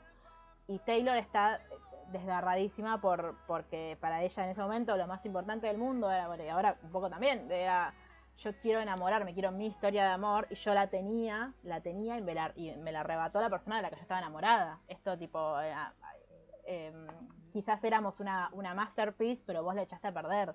Como siento que, digo, que no es tipo, ay, esta es más importante que la otra o esta es, es más profundo que lo otro, pero sí siento que los dos tuvieron la capacidad de, en estos respectivos temas, decir, bueno, no voy a tener filtro. Todo, todo lo que me pase, todo, todo lo que me duela lo voy a decir. Y. mm, ¿Cómo es? Este. Y. Y a mí me hace muy mierda esta canción. De hecho, la- el año pasado eh, hubo un día que estuve muy, muy, muy triste y la escuché cinco veces en el mismo día porque era. el- Creo Spotify diciéndote, Sherry, ¿are you okay? más. Era- Necesitas ayuda. Claro. Pero esto que dice, tipo, ¿qué pasa si, eh, ¿qué pasa si soy eh, una persona de la que vos no hables? Que me hace acordar muchísimo a, perdón, lo tengo que hacer, a eh, Please Don't Ever Become a Stranger, Whose Laugh I Can Recognize Everywhere, de Taylor Swift en New Year's Day. Eh, pero esto de, ¿qué pasa si vos no sos alguien que, que me quiera alrededor? O sea, como esta cosa de... de mm, él... Volverse eh, Claro, eso o de incluso de, de- de- de sentir que el otro te repele. Esto de, mira, lo que está diciendo ahora, que nunca me más me necesites. Por favor, Yo o sea, voy es aprendiendo tremendo. a tocar en el piano, chicas. Vamos. Ah, yo creo que también se responde un poco a sí mismo con Golden. Como que eh, esta canción es Tengo miedo a, a saltar, tengo miedo a dar ese paso. Y en Golden está como diciendo, bueno, pero mirá qué lindo que es cuando sucede. O sea, Sí. si vamos a comparar con Taylor, hablemos de Golden, Golden, no, bueno, no importa. Eh, Eso es lo que yo le digo. Sí, eh, lo que pasa es que yo el día que expresé esa teoría con Julia fue un día muy horrible en la historia de la humanidad, entonces ya no lo, no lo decimos tanto, pero yo, ¿te acuerdas que te dije? Que, digo, eh, Taylor Swift saca una canción diciendo el amor es golden y después Harry sale a decir vos sos golden. O sea, bueno chicos, ya sabemos que se escuchan entre ustedes, pero... Sí, sí, pero digo, responde como un poco a esto. Esta eh, mm, fine, eh, fine line es como, bueno, perdón, falling, digo, es como, bueno, tengo mucho miedo. Es como ese momento de, de no hacer algo o no tomar una decisión porque estás ato- absolutamente aterrado. Sí. Y en Golden es como, bueno, mira, si saltás está esperándote algo piola abajo. Como si Claro. te corres esos mismos riesgos, porque dice, tipo, bueno, a veces se rompen los corazones, pero mirá qué lindo que es, tipo, la- lo que te espera. Y está Sí. Harry corriendo por una isla en Italia. Ay, pero por favor, que es, es muy hermoso ese videoclip, tipo, estéticamente es muy hermoso. Este... Bueno, es de y- Italia, ¿no? Es lo que, que- que grabó el video ahí cuando Sí. se popularizó el Isabella. Por Es- favor. sí, eso y aparte en, en ese, el- por suerte Italia fue el momento en el que se sacó el bigote asqueroso que tenía, porque todo bien, perdón, o sea, perdón Harry que te estoy diciendo que Ay, te a quede mí bien y que te queda no, el pero bigote. por favor no, me, me parecía muy feo. Este, y bueno, hace lo que quiera Harry. Eh, eh, hablando ¿no? de, de gente talentosa, Falling, Harry Styles la escribió en 20 minutos después de salir de la ducha. Dice que estaba, de que nunca se sacó la toalla. Que uno de, uno de sus músicos estaba tocando una melodía al piano y él dijo, ah, y se sentó con él, dice, nunca me saqué la toalla, me senté a escribir la canción, la escribí en 20 minutos. Eh, word flashbacks a Taylor Swift escribiendo cualquier cosa. Eh, no puedo creer el comentario que voy a hacer, pero A la ver. verdad son las mismas notas, chicas. O sea, es una melodía muy como que son todas notitas, teclas del teclado. Yo no sé nada de, de- de- de teclado, simplemente aprendo con vídeos de YouTube. Pero son como las mismas teclas, las mismas, ma- o sea, e- esto por la misma parte, entonces, y es muy como fácil. Sí. Eh, entonces me reimagino como la situación de, de la persona tocando tres teclitas y Harry diciendo, para, empecemos. claro. Como quédate ahí, no te olvides de What eso". about now? Te amo. Eh, Eh, Sí, y también Después, que tenga una que sí, por favor. también que tenga una compañía tan tan sencilla de piano es como que como decían ustedes le deja ahí todo el laburo a la voz de Harry que es como la hace actuar a pleno a la voz digo Sí. actuar en nivel de actuación como que le hace decir todo el metamensaje de, de la canción ahí tipo escondido como que se escucha con miedo tipo no no como Sí, y aparte es como eso, el- es el, no tiene casi producción la, la canción, entonces es como, bueno, la voz es la protagonista, es lo que está, es ahí sí el protagonista es el mensaje, es la voz, es Harry Styles, ahí es como, no hay, no hay, no hay adorno. Eso, esa canción en vivo debe ser espectacular. Y, y- y siento que vamos a, si en algún momento lo vemos en vivo, lloraremos todas con esa canción.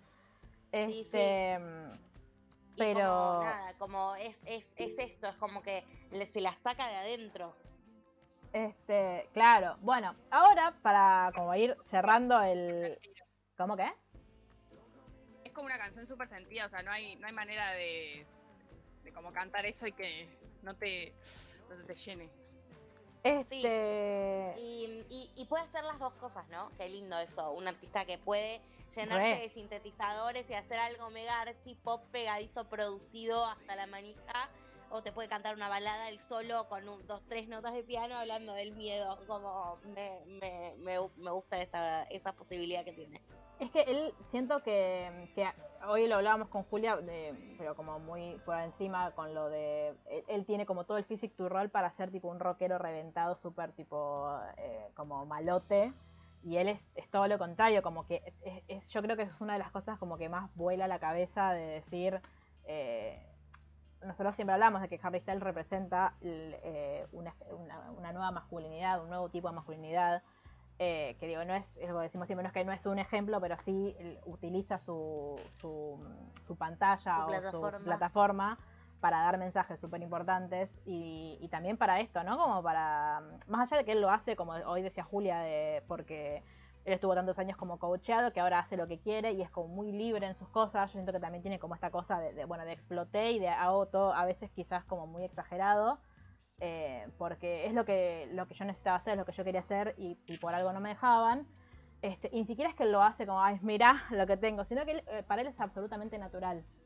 Y incluso hay como Sí, sí. cosas que él ya las veías en One Direction, tipo, bueno, cuando se dejó el pelo largo porque, mm, porque lo iba a donar después, los anillos, como siento que, que era algo como muy, muy genuino en él y que está buenísimo que, que una persona tan masiva y que aparte despierta tanta el- tanto calor en el pecho de las adolescentes y de las personas en el mundo tenga como esta cosa de, libertad de decir, eh, pues aparte se preguntan todo el tiempo en las entrevistas, o no sé, que haya salido en Vogue, que es la uni- el único chabón que sale en Vogue, en la tapa, en pollera y en vestido, o sea, es maravilloso.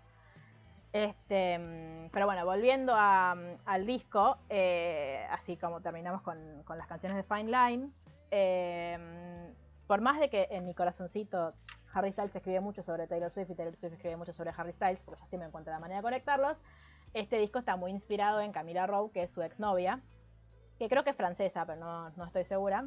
Y Camila Rowe tiene una aparición estelar en este disco, porque es la outro de Cherry, que es una canción que escribió Harry para ella. Este, y de nuevo, eh, Taylor Swift escuchando las canciones de Harry Styles, porque Cherry, en una línea que dice, Don't call him baby. Y una de las frases más icónicas de, Folklore by Taylor Swift es Don't call me kid, don't call me baby. O sea, chicos, se escuchan todo el tiempo. eh, pueden trabajar juntos, gracias. Este. Para mí, Harry Styles es una persona brillante, pero lo único que digo, posta, de verdad, fue que haya salido con la Kendall Jenner. Como que hubiese Sí. esperado. No hablamos no de ella en esta casa. Perdón, perdón, perdón por ser tan poco sonora, porque hay que valorar a la gente. No importa cómo luce, pero me parecen tan huecas esas personas. A mí lo que me pasa es Harry, que. verdad, you can do better. Claro, a mí lo que me pasa es que no puedo entender que haya salido con ella si el. Como, Pero, pero al final del túnel está la luz y ahora está al Ay, fin. por tiene, Dios, sí. tiene una novia de la que puedo stand behind, puedo estar de acuerdo con esa relación. para con Taylor Sí, también, hermana. sí. Sí, obvio, pero después de Taylor, la verdad que ah, no conozco a ninguna de sus novias, digo, tal vez eran Ah, todas bueno, unas bueno. divinas una tras otra, pero la verdad que no había ninguna que yo digo, ay, la amo, qué bueno que está con él. Igual amo los memes de I Love Olivia. De, como de, de- de volver a traer esa canción. De hecho, voy a contar un mito urbano, permiso. Y Julia se va a enojar conmigo. Pero Ah, hay, un, hay, un mito, hay dos mitos urbanos que voy a contar. Eh, los voy a volver a contar cuando grabemos el podcast de 1989 en All Today, así que te vas a hacer la sorprendida ahí también. Eh, que es que, primero que esto, Ah. no, esto no es un mito urbano, esto es real. Cuando Harry salía con Taylor, eh, Harry se compró un, un departamento en la esquina de lo de Taylor, para estar cerca de ella. Eh, y después, eh, de hecho, hace todavía lo tiene, dicen que en un momento lo quiso vender, pero le dijeron que había hecho una mala inversión inmobiliaria, como que le iba a vender por mucho menos de lo que lo había comprado. Así que ahí lo tiene. La de Los Ángeles sí la vendió finalmente.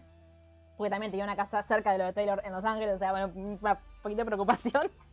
Este, Vivan juntos. Sí, amigos. estaría buenísimo. Eh, pero dicen, hay un mito urbano que dice que a Olivia Benson, la gata de Taylor Swift, se la regaló Harry Styles.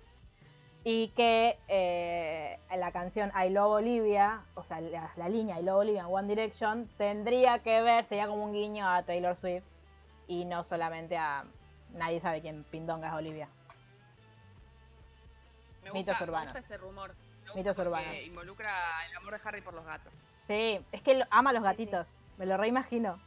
Eh, pero bueno, nada, Ay, acá. imagínenselo tipo el póster de Kissy Love con gatitos, pero Ay, Harry sí. con gatitos. Ay, sí. Eh, pero bueno, él habla de, de, de nuestra amiga Camila. mm, Ay, se me fue el nombre. Iba a decir Camila Bell, no. No la queremos a Camila Bell. Camila Rowe. Este, y cuando la voz que se escucha al final de, de Cherry es Camila Rowe, que con la que, según Harry, terminaron en muy buenos términos, como que no, no es que son amiguis, pero como que está todo bien. De nuevo, muy maravilloso. Podrías terminar bien con otras exnovias y cantar musiquita Sí, juntos. Estaría buenísimo. Este, y después, bueno, creo que la, la que nos queda por charlar es eh, Treat People with Kindness, pero que no sé, es me, me, me suena como muy rara esa canción dentro de este disco, pero es como que siento que los sonidos son como rarísimos. Lo voy a poner, porque la amo. Ah, paren, no, algo, antes quiero decir otra cosa, que es que, eh, ¿saben cuál es la flor favorita de Taylor Swift? ¿Cuál? Em, no, no sé. Los girasoles. Solamente con... No. Voy, voy a retirarme con eso. Voy a retirarme con eso. Mientras Igual escuchamos... Claro, Yo voy a... podría mandarle eh, girasoles. Este. mm, es como que siento Yo que creo- este sonido está muy bien en este álbum, pero a la vez me resulta como súper. Como fue, la escuché y fue como, ¿what? Pero me encanta. Sí, yo creo que, que es esto, como esta plataforma, como el costado más, voy a decir político, pero se- que se entienda que no lo digo en sentido político partidario, como de... Eh, de- había dicho declaración de principios. Sí, Sí, totalmente, exacto, es eso. Como Harry queriendo decir lo que yo quiero que pase es esto y nada, que su fandom... ay, Me parece lindo, como que me parece un buen mensaje. me voy a ir a la A ver, mierda, ¿qué? pero es, Me- es me tipo. No, es sí me que tiene que hacer. Claro. Este, no, me voy a ir a la mierda, pero es tipo All You Need Is Love prácticamente lo que está diciendo. Sí, Sí, Amo, aparte, amo, amo el videoclip de esta canción, amo los memes que se hicieron en este videoclip de mm, eh, Mitch con el trajecito eh, eh, celeste pastel diciendo ¿por qué me hiciste poner esto si el videoclip es blanco y negro? ¿Por qué no me diste un traje blanco? Este, pero es espectacular. Este, sí, y el video lo mejoró un 80.000%, por Dios, qué sí, me da excelente. ganas, me dan ganas de bailar. Que Sí, además de sí. Hacerme llorar y ponerme una canción que me que me toca adentro. arre, claro. Ma- aparte de decir, digo, pa- pasamos por muchos estadios. Este, Sí, sí. Bueno, pero lo que decíamos esto del, del rock inglés y de las influencias, esto de, digo, es- este coro que se escucha detrás es medio como, es, es casi sinfónico. Es como muy maravilloso Sí, sí. ver, el ir como detectando quiénes son, es como lo que decía la, la review del primer, del primer álbum, de, homenajear a sus héroes, de homenajear a la gente que, que él admira mucho, poniendo estas cosas. O, no sé, ho- homenajeando a uno de los grandes amores de su vida, sacando una canción super pop que la, que la pega en las radios como la pegó Jake Kiroff, digo, ¿no? De repente. Este. Pero bueno, Mar, ¿cuál es tu canción favorita de Harry Styles? De Harry Styles, ay, es muy difícil. A mí me gusta mucho, mucho To Ghost. Sí, O sea, muy bien. Excelente de todo- decisión. De todo lo que mencionaron, es como que la escucho tipo, nada, 80 millones de veces. No me, es como que no me canso de escucharla. Y yo sé que, nada, salió en todos lados, se escuchó mucho, pero Sign of Times es tipo, también, es como que no, no, no la puedo parar de escuchar. Son todas del disco anterior. Lo que pasa es que, no sé, yo creo que estaba, tuve mucho más manija para Harry Styles que para Fine Line. Como que lo estaba esperando mucho, hice la cuenta regresiva, como que era como al fin va- vamos a ver qué tiene dentro de la cabeza este pibe.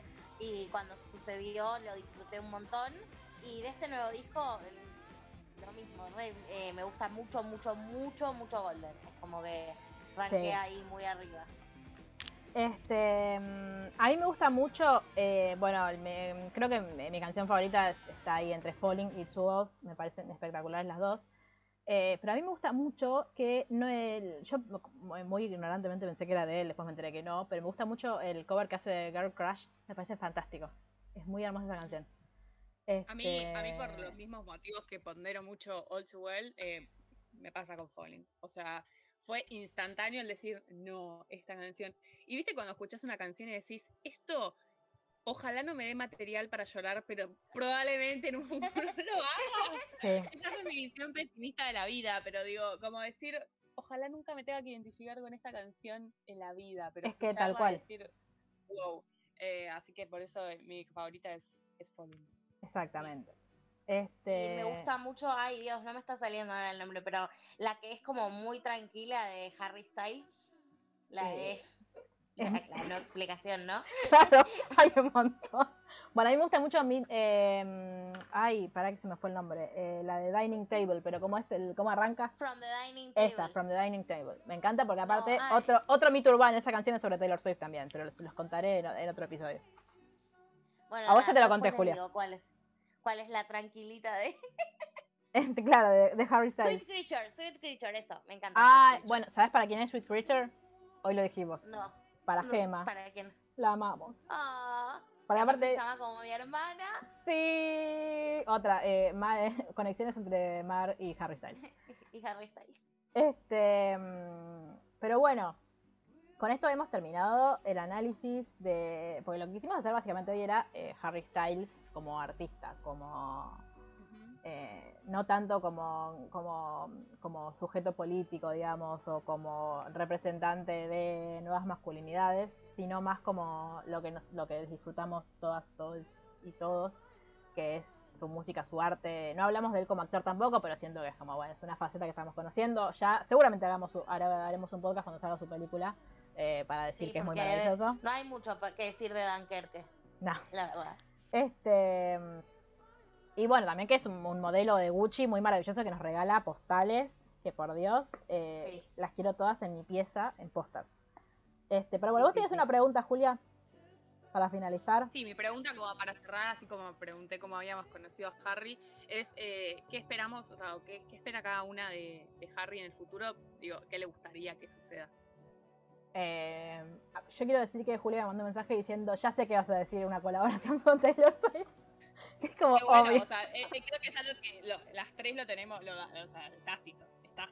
Sí, eh, primero yo quiero que venga a la Argentina a hacer más de un show porque cada vez que hace un show se agotan las entradas y todas nos quedamos afuera. Eh, pero yo siento que... Ah, una, otra cosa que no dijimos de Harry es que aparte de, escribir canciones para él, escribe canciones para otros. Escribió una canción para Ariana Grande, escribió, colaboró en una canción de Ed Sheeran. Digo que Ed Sheeran, que es para mí es un gran compositor, me parece como muy, muy como grosso que, haya elegido compartir con él. Este, pero yo de él espero una larga vida como cantautor y, y siento que me gustaría mucho escucharlo en un, en un disco muy, muy, o sea, que, que sea muy de rock, tipo que todas las canciones suenen, suenen como Kiwi o en esa línea, me parecería fantástico.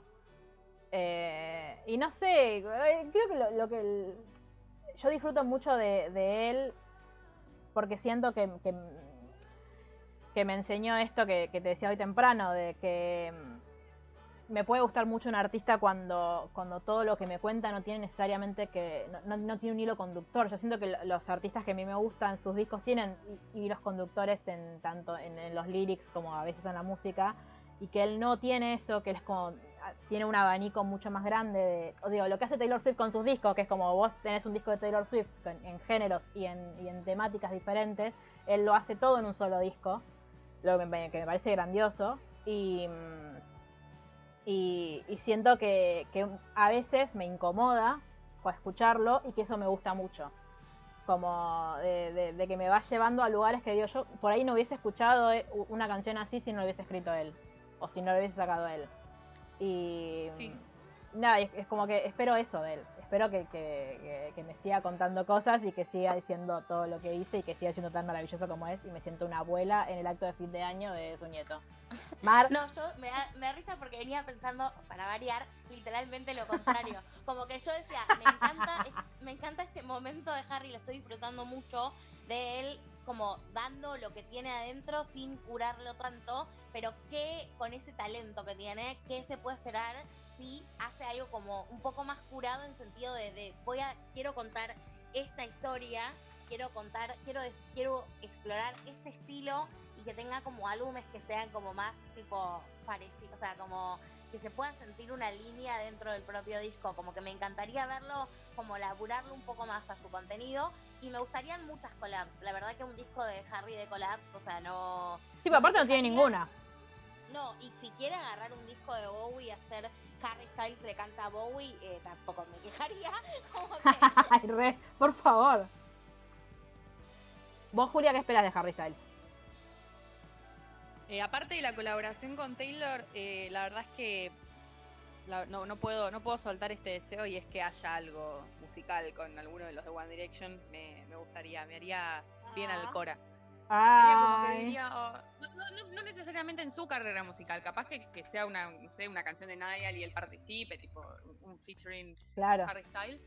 Eh, y sí, digo, a, a nivel, a nivel sonidos a mí me, me encanta lo que hace. Capaz sí me gustaría como un álbum con- bien conceptual, eh, en donde él cuente algo y, y todas las canciones estén atravesadas por lo mismo y capaz una misma... Un concepto. conce- Y después eh, que siga, digo, que escriba más eh, y que escriba de muchas cosas, no solo lo, de le- lo que le pasa a él, sino que también se anime como a- al storytelling. Sí. Sí, eso, eso, eso. Y, Queremos. Yo, Yo quiero que le, que, le, que le responda a Out of the Woods, por ejemplo. Me encantaría. sí. Yo quiero, puestos a pedir, que haga una ópera rock. Si alguien de este momento de la historia puede hacerse una ópera rock a lo The Wall o a lo Tommy de The Who, es Harry. Como que tiene todos los ingredientes ahí, le encanta actuar. Nos puede hacer una película de El mundo según Harry Styles y que eso sea un disco también. Nada. Yo Sí. pido. Y eh, yo necesito que, que haga referencia a que él maneja bien en alguna canción para yo ser muy feliz. Y para que dejemos de decirle, eh, Harry, dale. Eh, bueno, esto ha sido... Eh, bueno, ¿alguien quiere agregar algo más? No, me, No. me gustó mucho poder charlar sobre Harry, es muy divertido, es un personaje que me divierte. Amamos a Harry Styles. eh, ojalá ustedes hayan disfrutado de este podcast tanto como nosotras. ¡Feliz Eh, cumple, Harry! Feliz cumpleaños, Harry. Por favor, no te mueras. O sea, no queremos que seas, un- queremos, que seas un, No. queremos que seas un rockstar, pero viví más allá de los 27, por favor. Este Y bueno, nos, nos despedimos de este podcast. Y ya está, vamos a despedirnos con esta canción porque me parece que con la lluvia que hay es la única manera de ponerle onda al día. Así que nos vemos. Bueno, Julia, seguramente te llamemos para mulearte una vez más, como sucede siempre. Igual. eh, Aquí estaré. Pueden escucharnos a mí y a Julia en All to Tay en, en nuestro podcast sobre Taylor Swift, porque ya es de Julia también, porque creo que viniste a todos los capítulos. Así que ya está, ya es parte del staff permanente. Eh, nos, estamos por grabar Red, del que vamos a hablar un poco de Harry Styles también. Este, y bueno, y a- a Mari y yo nos vemos mañana, porque mañana grabamos literalmente de nuevo. Sí, Porque nun- chicas. nunca dejamos de trabajar. Así que bueno, muchísimas gracias a las dos. Y feliz cumpleaños, Enrique, querido Doña Argentina, por favor. Y graba con Taylor. Nos vemos. Te amamos. Chau, chau.